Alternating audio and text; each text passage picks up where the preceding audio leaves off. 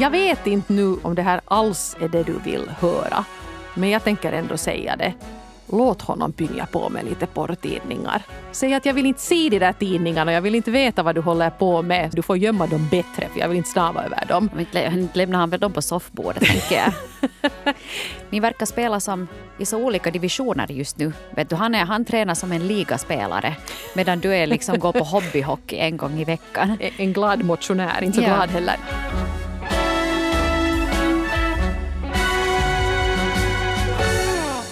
Var hälsade kära vänner och välkomna till ännu ett bejublat avsnitt av relationspodden Norrena och Frans. Det kommer riktigt att bli bejublat det här. Jag vet inte, men jag tror det. För att vi ska idag nämligen få en uppföljare på förra veckans avsnitt då vi tog upp era eh, frågor som inte då handlar om ett specifikt tema utan ni fick helt enkelt fråga vår åsikt om egentligen vad som helst. Och här är allt möjligt från vet du, ja, porrberoende till ensamhet till ja, allt möjligt. Så att vi ska hinna dyka ner här och besvara så många frågor som vi hinner. Så som vanligt måste vi ju säga att påminna er om att vi sitter ju här nu då och diskuterar i egenskap av två godhjärtade medmänniskor. Vi vill alltså läsa era brev med mycket kärlek och kanske ge er lite pepp, lite stöd, kanske ett gott råd om vi kommer på något sånt. Men vi är inga proffs på det här, så vi är inga terapeuter. Ni ska inte liksom säga att de sa så här, så det var liksom en order från de som vet. De sa att jag skulle skilja mig, så nu skiljer jag mig. Ja, det, det var nu så. Det kom sådana Ja. direktiv så då måste man ju liksom lyda. Nej, ni får nog fortfarande helt bestämma själva. Men Mm. i alla fall, eh, vi, det kan vara bra ibland att få lite ett, ett annat perspektiv på sina bekymmer. Ja, och sen tycker jag också att det har varit roliga de här avsnitten på det sättet. För ibland så är det så att vi får in så himmelens mycket brev att vi hinner bara ta upp några korta poänger ur alla brev. Men idag så hinner vi läsa lite längre helheter och då förstår man kanske lite bättre också varför det har blivit som det har blivit. Exakt. Och det här är ett ganska långt brev, men värt att läsa i sin helhet. Och det är Lilly som har skrivit till oss. Jag gifte mig i tiderna med en riktig svärmorsdröm. Jag tror att min mamma blev mer förtjust i honom än vad jag själv var. För det var aldrig någon riktig stormförälskelse från min sida. Han passade bra in i mitt liv just då. Han var lugn, trygg och stabil och han skulle bli en bra pappa. Och han kom ju väldigt bra överens med min familj. Han var ju de facto en kopia av min egen pappa. Så utåt sett var vi den perfekta och idylliska familjen. Vi byggde hus, skaffade hund och barn och hade fasta jobb och så vidare. Vi upprätthöll en fasad och allt verkar ju säkert perfekt utåt. Men innanför de där väggarna mådde vi båda ganska dåligt. Orsaken till det här var våra olika behov av fysisk kontakt. Min man var väldigt fysisk och ville gärna ha sex. Jag själv hade inte behovet just alls och det blev ofta så att jag bara ställde upp för husfridens skull. Det här ledde ofta till stora konflikter mellan oss men det var ju ingen man pratade om öppet. Vi gick i terapi och vi sökte hjälp men det ledde inte heller någon vart. Vid den här tidpunkten hade jag och mina föräldrar en mycket bra relation. Jag pratade med min mamma flera gånger om veckan men det här var ju inte någonting som jag pratade om med henne. När sen efter 13 års äktenskap våra problem blev så stora att vi inte längre kunde leva ihop kom det som en chock för de flesta, framför allt för mina föräldrar. De kunde inte acceptera vår skilsmässa och de försökte vara medlare mellan oss. De kände sig svikna av mig, att jag hade gått bakom deras rygg då jag inte påtalade problemen tidigare och de kunde inte på något sätt tro att de här problemen var så stora att vi nu skulle vara tvungna att separera. De tyckte det var otänkbart att vi kunde göra så här mot barnen. De valde att leva i förnekelse hela det första året efter vår separation. De erbjöd inget stöd eller hjälp med flytten eller någonting annat. De avgudar fortfarande min exman och varje gång han kommer på tal eller de träffar honom då lyser mamma som en sol. Nu efter ett år har jag och mina föräldrar en fungerande relation men det blir mest på ett ytligt plan. Skilsmässan pratas det inte om, inte heller hur jag orkar. Vi har inte ringt varandra på ett år utom när det har gällt rent praktiska saker. Så för mig blev det en dubbel separation. Jag skilde mig inte bara från min man, jag var även tvungen att separera från mina föräldrar och den sorgen och sveket har varit tyngre än själva skilsmässan. Voi Lilli, no, det var ju bra att du skilde dig från honom. Mm, det var ju nog oundvikligt. Det var, så var det där. Och, och sen skulle jag nog vilja kanske börja med att eh, höja ett litet varnande finger till alla eh, föräldrar där ute. Ni måste ju kunna lita på att era barn som lever i en relation vet vad som är bäst för dem. att är relationen värd att fortsätta eller är, den tvungen, eller är man tvungen att avsluta den helt enkelt. Och jag tycker inte att man får lägga sig i andras kärleksrelationer så pass mycket eller att man väljer sida. Jag tycker också att det är ganska hemskt att de valde den här eh, svärsonens sida framom sin dotters sida. Ja, och jag kan ju förstå det där också att om man nu skulle ha, nu, våra barn är inte så stora ännu, men det är ju klart det där att, att om det ska komma in en ny familjemedlem då genom att en ny person blir ihop med ett av ens barn och man tycker om den där och de sen ska göra slut så då måste man kanske få ha en liten egen sorgeprocess också. Men det är ju nog en mycket lätt process om man jämför med det som det här barnet då går igenom som på riktigt har skilt sig. Och jag måste nog Lilly säga att jag tycker nog att dina föräldrar har hanterat det här ganska fult. För oavsett vad de tyckte och fast de, tyckte, fast de kanske sinsemellan satt och hoppades att voj om de nu bara skulle ta sitt förnuft till fånga och bli ihop så borde de ha funnits där för dig. För det är du som är deras barn och det är en förälders uppgift att värna om att barnet är lyckligt. Och fast det sen skulle vara ett arrangemang som man inte riktigt förstår eller önskar att det skulle ha gått på ett annat sätt. Men de borde ha funnits där för dig. Så de svek nog dig nu här och jag tycker du har all orsak att vara besviken på dem. Mm. Jag kommer ihåg att eh, då jag eh, skilde mig från mina barns pappa för typ tio år sedan då, då kommer jag ihåg att eh, jag berättade inte, förutom åt några utvalda vänner, vad det här egentligen berodde på. För många så kom det som en ganska stor överraskning att vi hade just fått vårt andra barn och, och, och köpt hus och allt det här. Och sen liksom gick det hela i stöpet. Så att ganska många blev ganska förvånade och, och många också för att, nej men varför blev det nu så där? Och jag valde då i ett ganska tidigt skede att, att inte berätta varför det blev som det blev. För jag tyckte att det inte heller någonting som jag är skyldig att berätta. Utan det är Nej, det är ju som, en sak. Ja, det hör liksom mellan de personerna. Vad som har hänt och vad som har sagts och vad som har gjorts. Och så här. Och, och så är det så. Uh, men uh, jag kommer, vet nog att, att fortfarande så, så kan just uh, hans mamma vara så lite, ja det var ju nog så synd det där att du är nog en så bra kvinna. Och så att ja, det vet jag, men han är inte en bra man. han är inte mannen för dig. Nej, han är inte mannen för mig, helt mm. enkelt. Och jag kommer också ihåg att när jag skilde mig så var min mommo, som jag har stått väldigt nära ända sedan jag var liten, att hon blev jättearg på mig. Nu är hon ju mm. uppe i himlen där någonstans och, och tycker att inte ska du väl ta upp det här på radion mera nu inte. Men jag kommer ihåg att hon, hon, hon, hon pratade inte med mig på ett år. Är det sant det? Att hon, hon, tog det, hon tyckte att det var som så skamligt på något vis det här med att, att jag hade barn och att jag var frånskild. Och att hon var liksom av den generationen där man liksom biter ihop och håller ihop oberoende. Mm. Att hon kunde helt enkelt inte smälta det. Men mina föräldrar igen, de var ju nog helt på min sida. Det har de alltid varit också. De försökte också prata med henne och sagt att hej, att hon kanske skulle behöva lite stöd nu istället för kritik och ankla anklagelser. Mm. Men för henne var det en så pass stor grej att hon, hon kunde liksom bara inte, inte ta det. Och det tog faktiskt nog ett år innan vi pratade sen med varandra igen. Jag tyckte det var helt väldigt sorgligt.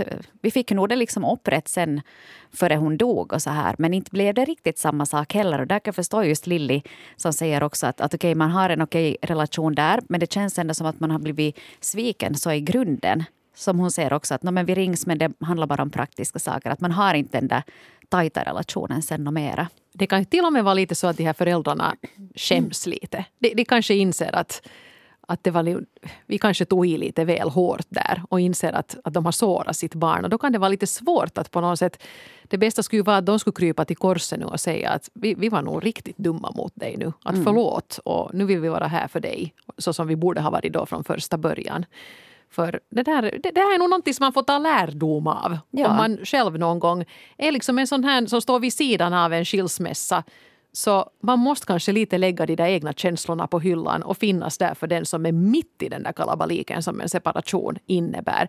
Ja, sen att man måste liksom kanske förstå att eh, om du har då ett vuxet barn som kanske har egna barn själv också, har gift sig och väljer att skilja sig, att ingen gör det här lättvindigt. Nej. Ingen som skiljer sig från den andra föräldern, om man just, till exempel, speciellt om man har barn ihop. Ingen gör det så där i en handvändning. Utan det är nog, jag har pratat med så många människor som har skilt sig och alla har ju hållit på, kanske hållit ut i flera år efter att de har vetat att den här relationen är död just för barnens skull. Mm. Och att därför så tycker jag att man måste respektera det att om ett par kommer fram till det här att nej nu är det dags för oss att gå skilda vägar så då ska vi respektera det och jag tycker inte heller att man behöver kräva en förklaring på det.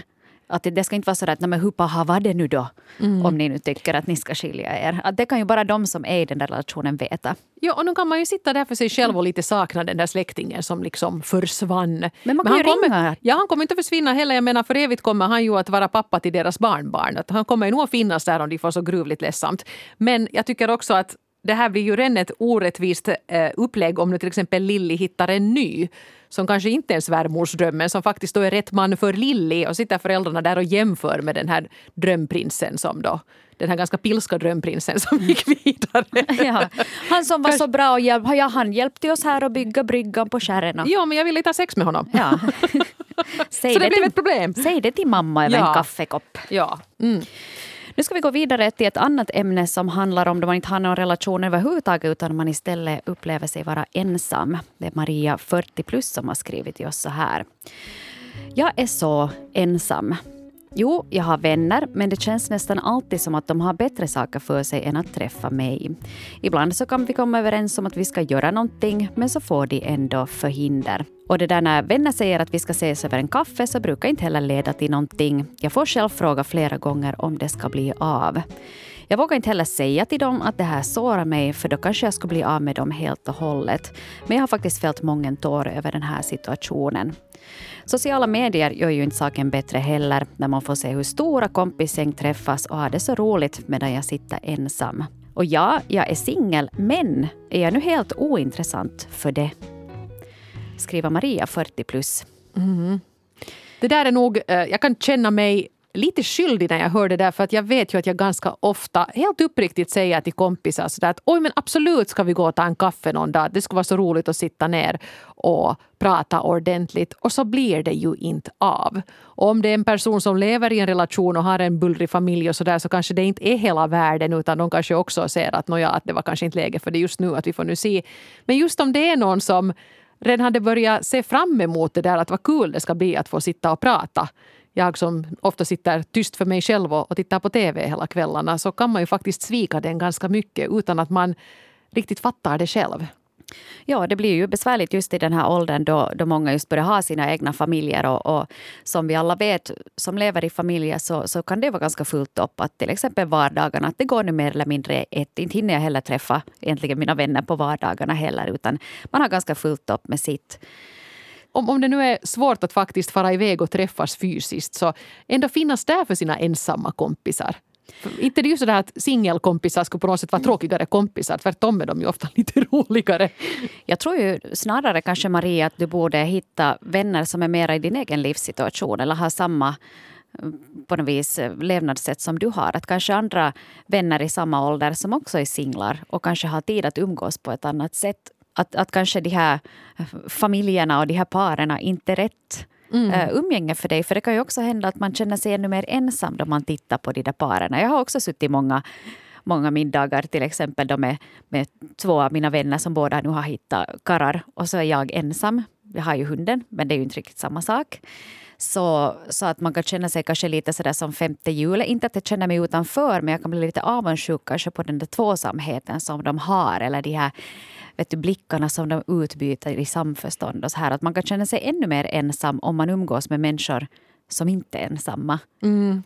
Jag, jag, tycker nog vet du ändå, jag tycker de är nog inte mycket att hänga i julgranen Maria, dina kompisar om de skulle bli på något sätt sura för att du säger att, att jag är ledsen för att du alltid avbokar för jag skulle så gärna vilja umgås med dig. Det är ju en komplimang tycker jag. Liksom, ja, att, du behöver ju inte göra det på ett skuldbeläggande sätt utan säga att att vad synd att du måste avboka. Att jag hade så sett fram att få sitta och prata med dig. Kan vi boka in en ny träff nu genast? För att annars blir det så där tokigt som det brukar bli att det inte blir av. Mm. Att kanske inte sådär anklaga dem men bara vara, stå där med kalendern i högsta hugg och säga att nu skriver vi in det här och sen hoppas jag att vi inte måste avboka igen. Ja. Och sen är det här nu, jag menar det är ju lite av en klyscha men, men jag tror nog ändå att det är bra att försöka kanske via dina intressen hitta lite nya kompisar. Och nu finns det också jättemycket via nätet som man kan delta i. Att man behöver inte ens bo i samma stad. Att man kan ha ett givande utbyte med folk. Där man kan liksom ha en, en sån här Facetime-relation med varandra.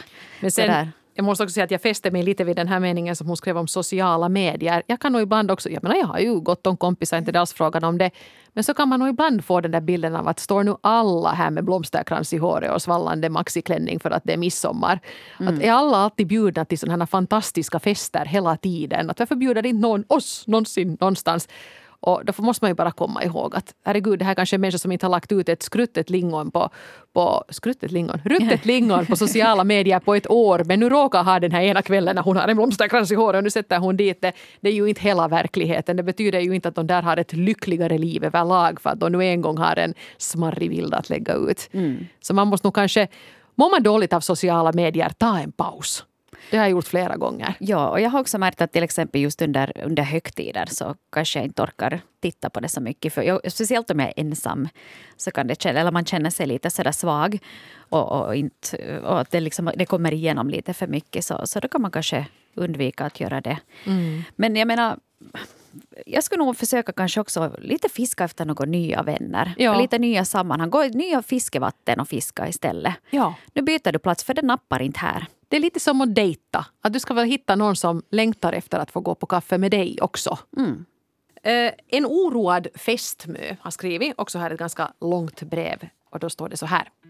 Hej Hanna och Eva. Min sambo sen 20 år har drabbats av ångest, speciellt social ångest. Han är perfektionist och kämpar med ett dåligt självförtroende och han vill helst undvika saker där det finns till och med minsta chans att han inte skulle klara av det.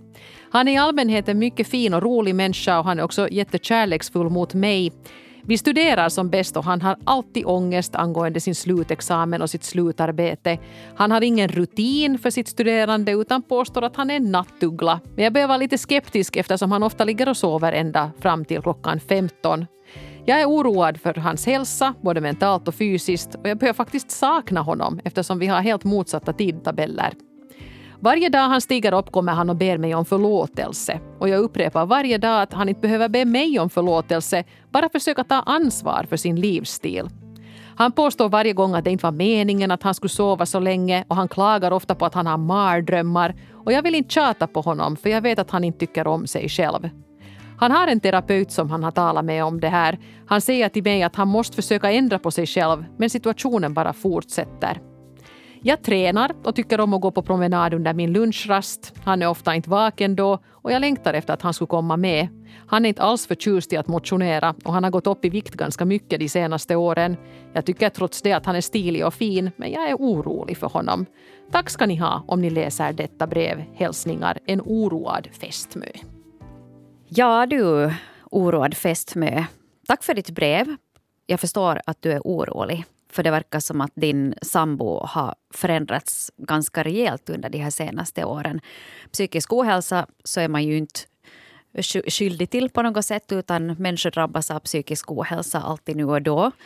Uh, lyckligtvis så finns det hjälp att få. Det finns både medicinering, terapi och annat som man kan söka sig till. Och, och det verkar som att han i alla fall har insett att han har ett problem i och med att han ber om ursäkt för sitt beteende, i och med att han går i terapi. Att det finns mm. i alla fall liksom en vilja att eh, försöka, eller åtminstone en insikt i att, att det här är nu inte som det ska och att han skulle vilja bli bättre.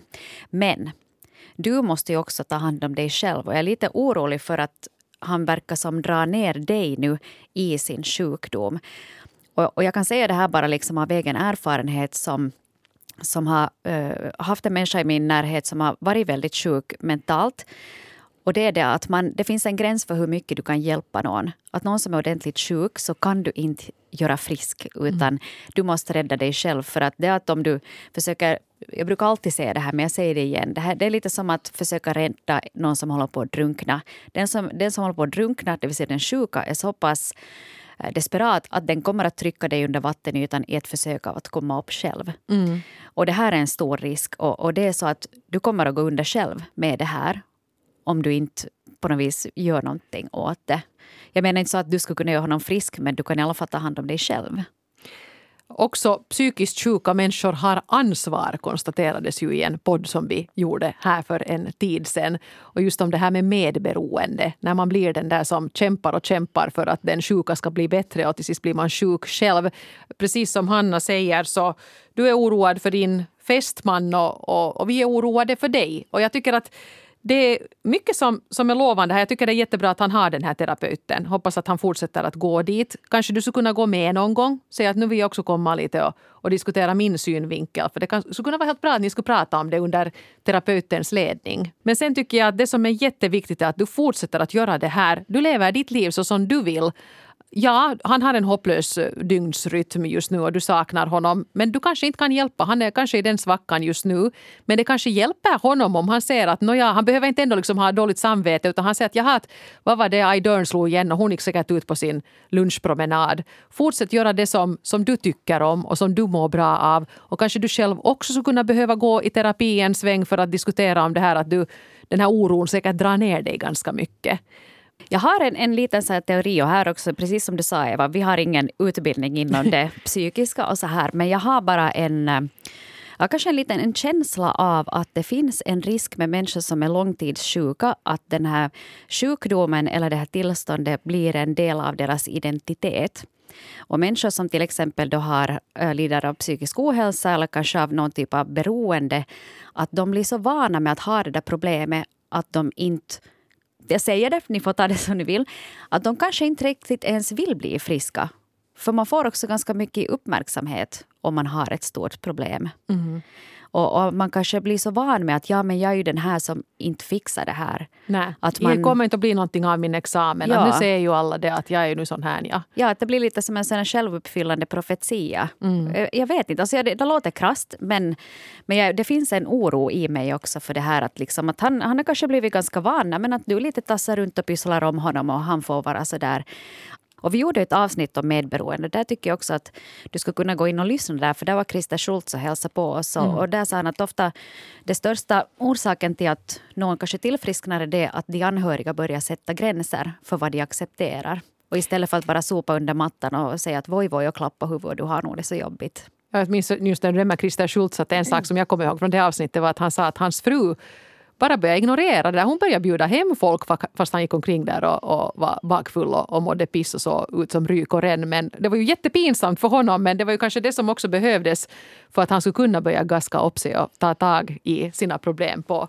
på allvar. Och jag tycker här också jag menar, det här att han kommer då din sambo och ber om ursäkt och på något sätt om du skulle säga att men det är okej, inte det mig du ska be om ursäkt. Så det är lite liksom, drar ett streck över det här då att han har legat och sovit kanske han mera borde få höra att men det är skitsamma för mig. Jag har haft en härlig dag och jag var på en ljuvlig promenad och jag var på en kaffe med en kompis. Jag har haft det bra. Det, be dig själv om ursäkt som har valt att ligga där och sova hela dagen. Mm. Kanske bli lite mer, nu, nu tycker du så synd om honom så du kanske inte riktigt hjälper honom. Kanske bli lite hårdare mot honom helt enkelt för att stå på dig själv. Ja, det kan hända att det är det han skulle behöva. Ja, lite tough love så mm. kan det behövas ibland. Att någon liksom säger att Nej, men nu får du sakligt ta dig i kragen. Ja, att jag är här för dig, jag älskar dig, men jag kan inte hjälpa dig, du måste hjälpa dig själv. Ja, och sen att inte vet jag hur länge hon har gått hos den här terapeuten, men om inte det funkar så kanske jag borde byta terapeut. För mm. det finns ju också väldigt många olika typer av terapeuter.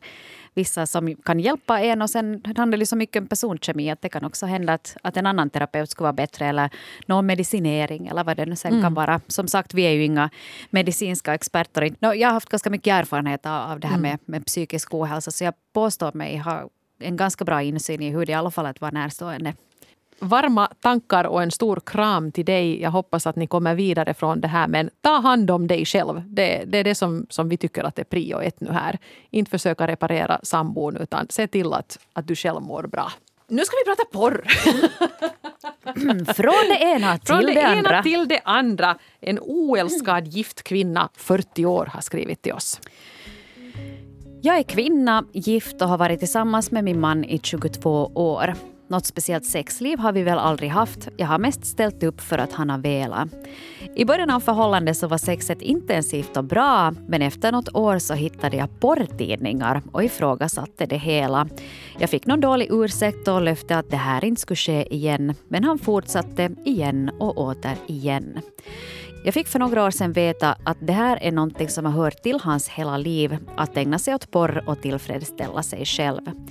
Alla gånger som jag har upptäckt porrmissbruket så har jag blivit sårad. Det känns som att en del av mig skulle falla bort varje gång och jag känner mig värdelös, oälskad, obehövd och så tom, så tom. Löften att allt det här ska sluta har upprepats nu över 20 års tid. Men varför slutar han inte? Varför är porren och den egna självtillfredsställelsen högre i rang än kvinnan som han är gift med? Skriver oälskad gift kvinna, 40 år. Ja, ah, vad ska vi nu säga här? Jag vet inte nu, oälskad gift kvinna 40 år, om det här alls är det du vill höra. Men jag tänker ändå säga det. Låt honom pynja på med lite porrtidningar. Jag tycker inte det är bort från dig och jag tror att det han känner för de här tuttbrudarna i tidningarna har absolut ingenting att göra med hur han ser på dig, kvinnan han älskar. Och jag tror inte ens att han kopplar ihop det med ert sexliv. Eventuellt kanske han lite gör det, för du säger ju själv att han har mera lust än du. Och då kanske han ibland gör det här då för att han inte vill besvära dig. Och han kanske har märkt att du ställer upp lite sådär för husfridens skull. Och då tycker han att det kanske är bättre att jag får utlopp för det på det här sättet. Han är ju inte otrogen. Eh, och då, jag, jag ska också säga det här nu, för annars kommer man att skriva till, till, till oss om det. Porr är ju ett knepigt ämne. Därför att man ju aldrig riktigt vet hur de som har producerat porren har haft det. Men nu ska vi säga, jag, jag tänker nu utgå ifrån att det är det är porrtidningar han har. Alla som har ställt upp på bild där har fått bra betalt och tyckte det var en kul dag på jobbet och ingen har farit illa. Vi, vi, vi leker att det har varit ett sånt scenario. Och det är en fantasi för honom. Och det tycks också vara en vana. Han har kanske hållit på med det här sen, sen han var tonåring. Då är det kanske inte så lätt att avbryta det.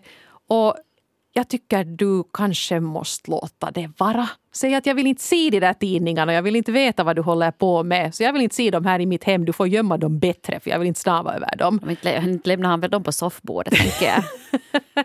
ja. Eller ligger och bläddrar när du kommer hem från jobbet. Men allt ska man kanske inte ens veta om sin partner. Inte vill man ju veta precis vad ens partner fantiserar om. Och inte vill man att partnern ska veta precis vad man själv fantiserar om heller. Och han gör då det här.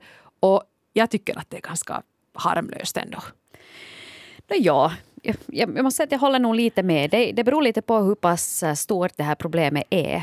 Jag tror att det är väl kanske mest det här eh, att, att han har ljugit om det, att han smyger med det, att han, att han njuter av någonting som du inte är en del av. Kanske du känner dig lite utanför. Och, och jag förstår det här du skriver, eh, men jag tycker att det liksom ska tas på allvar att du, känner, du skriver att du känner dig värdelös och oälskad. Ja. det, är ju, det är ju liksom inte känslor man ska behöva känna i en relation. Nej, men då ska jag nog säga att då är det någonting annat som saknas. Jag tror inte det har med den där porren att göra. Utan då är det nog att han inte har lyckats ge dig de känslorna så att du skulle känna det utan att du börjar på något sätt omedvetet kanske jämföra dig med de här kvinnorna i de här tidningarna. Och det är ju inte det du ska göra. Det har absolut ingenting med er och er relation att göra. Utan det är någonting helt annat. Mm för det första så tycker jag att ni skulle kunna prata om det här men kanske du skulle testa att inte anklaga honom. Utan kanske fråga honom att kan du förklara lite åt mig det här med de här porrtidningarna. Eh, att, vad, vad, är det som du tycker är... Vad, vad är det du går igång på där? Vad, vad, är det som liksom händer?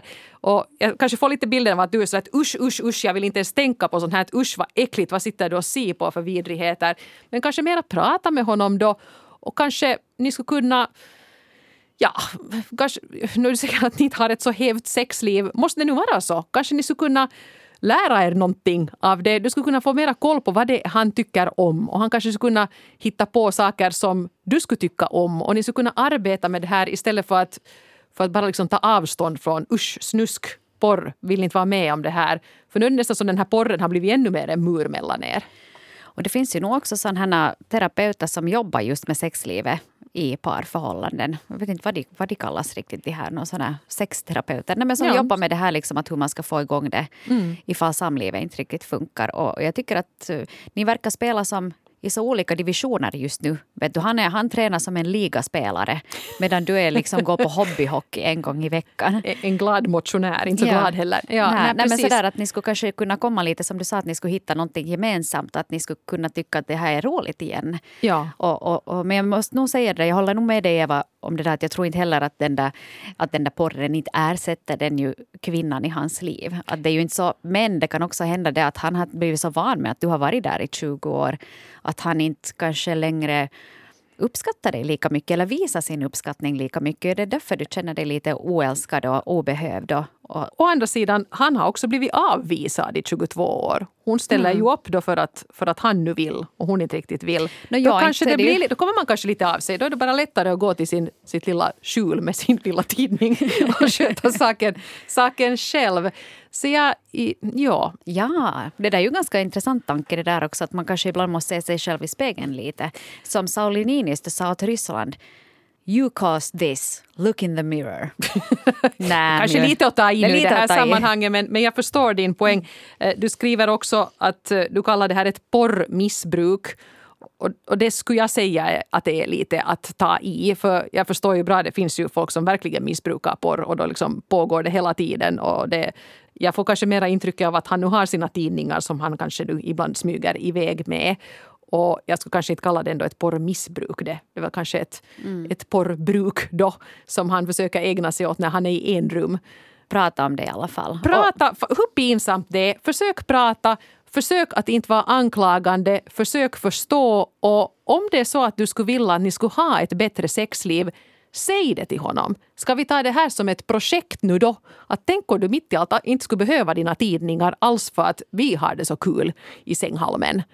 Och faktiskt det här med en sexualterapeut inte alls en dålig idé eftersom det här tycks besvära dig. Jag tycker faktiskt det, det var bra att du skrev för jag tror att ni har ett problem som går att lösa men ni måste bara måda vara medvetna om att det är ett problem och på något sätt att ni måste formulera det tillsammans. För så som det är nu så skäms han ju också kanske för att han är kåt och behöver lätta på trycket ibland och vet att du blir ledsen. Och då blir det riktigt, riktigt låst. Och då är det nog svårt att få till något sånt här harmoniskt och gladlynt sexliv efter det. Men ni kan nog komma dit. Mm, Återkom. Dit. Ja, ja. Något skede måste någon komma. Så är det. Antagligen han. Och vi återkommer förstås eh, nästa vecka. Vi kommer nästa vecka också. Ja, tack, för alla, tack för alla era brev. Och vet ni, nästa vecka så blir det faktiskt ett lite speciellt avsnitt också för då ska vi avslöja ganska stora grejer om framtiden för oss båda. Mm. Om ni någon gång har fått råd av oss och skulle vilja skriva en liten uppdatering så får ni jättegärna skicka e-post relationspodden yle.fi eller om ni vill vara anonyma så kan ni skriva in via vilket gammalt formulär som ni hittar på svenska.yle.fi, något av våra formulär som vi har lagt ut. För då landar det också i vår inbox och då ser vi inte vilka ni är. Men det är ofta som vi sitter med Hanna och undrar att hur det gick för dem sen, att det skulle vara intressant att veta. Mm. Så hör gärna av er på nytt. Yes, relationspodden yle.fi eller gå med i vår Facebookgrupp. Och så hörs vi igen nästa vecka och då blir det hemligheternas avslöjanden. Nästa vecka visar vi allt.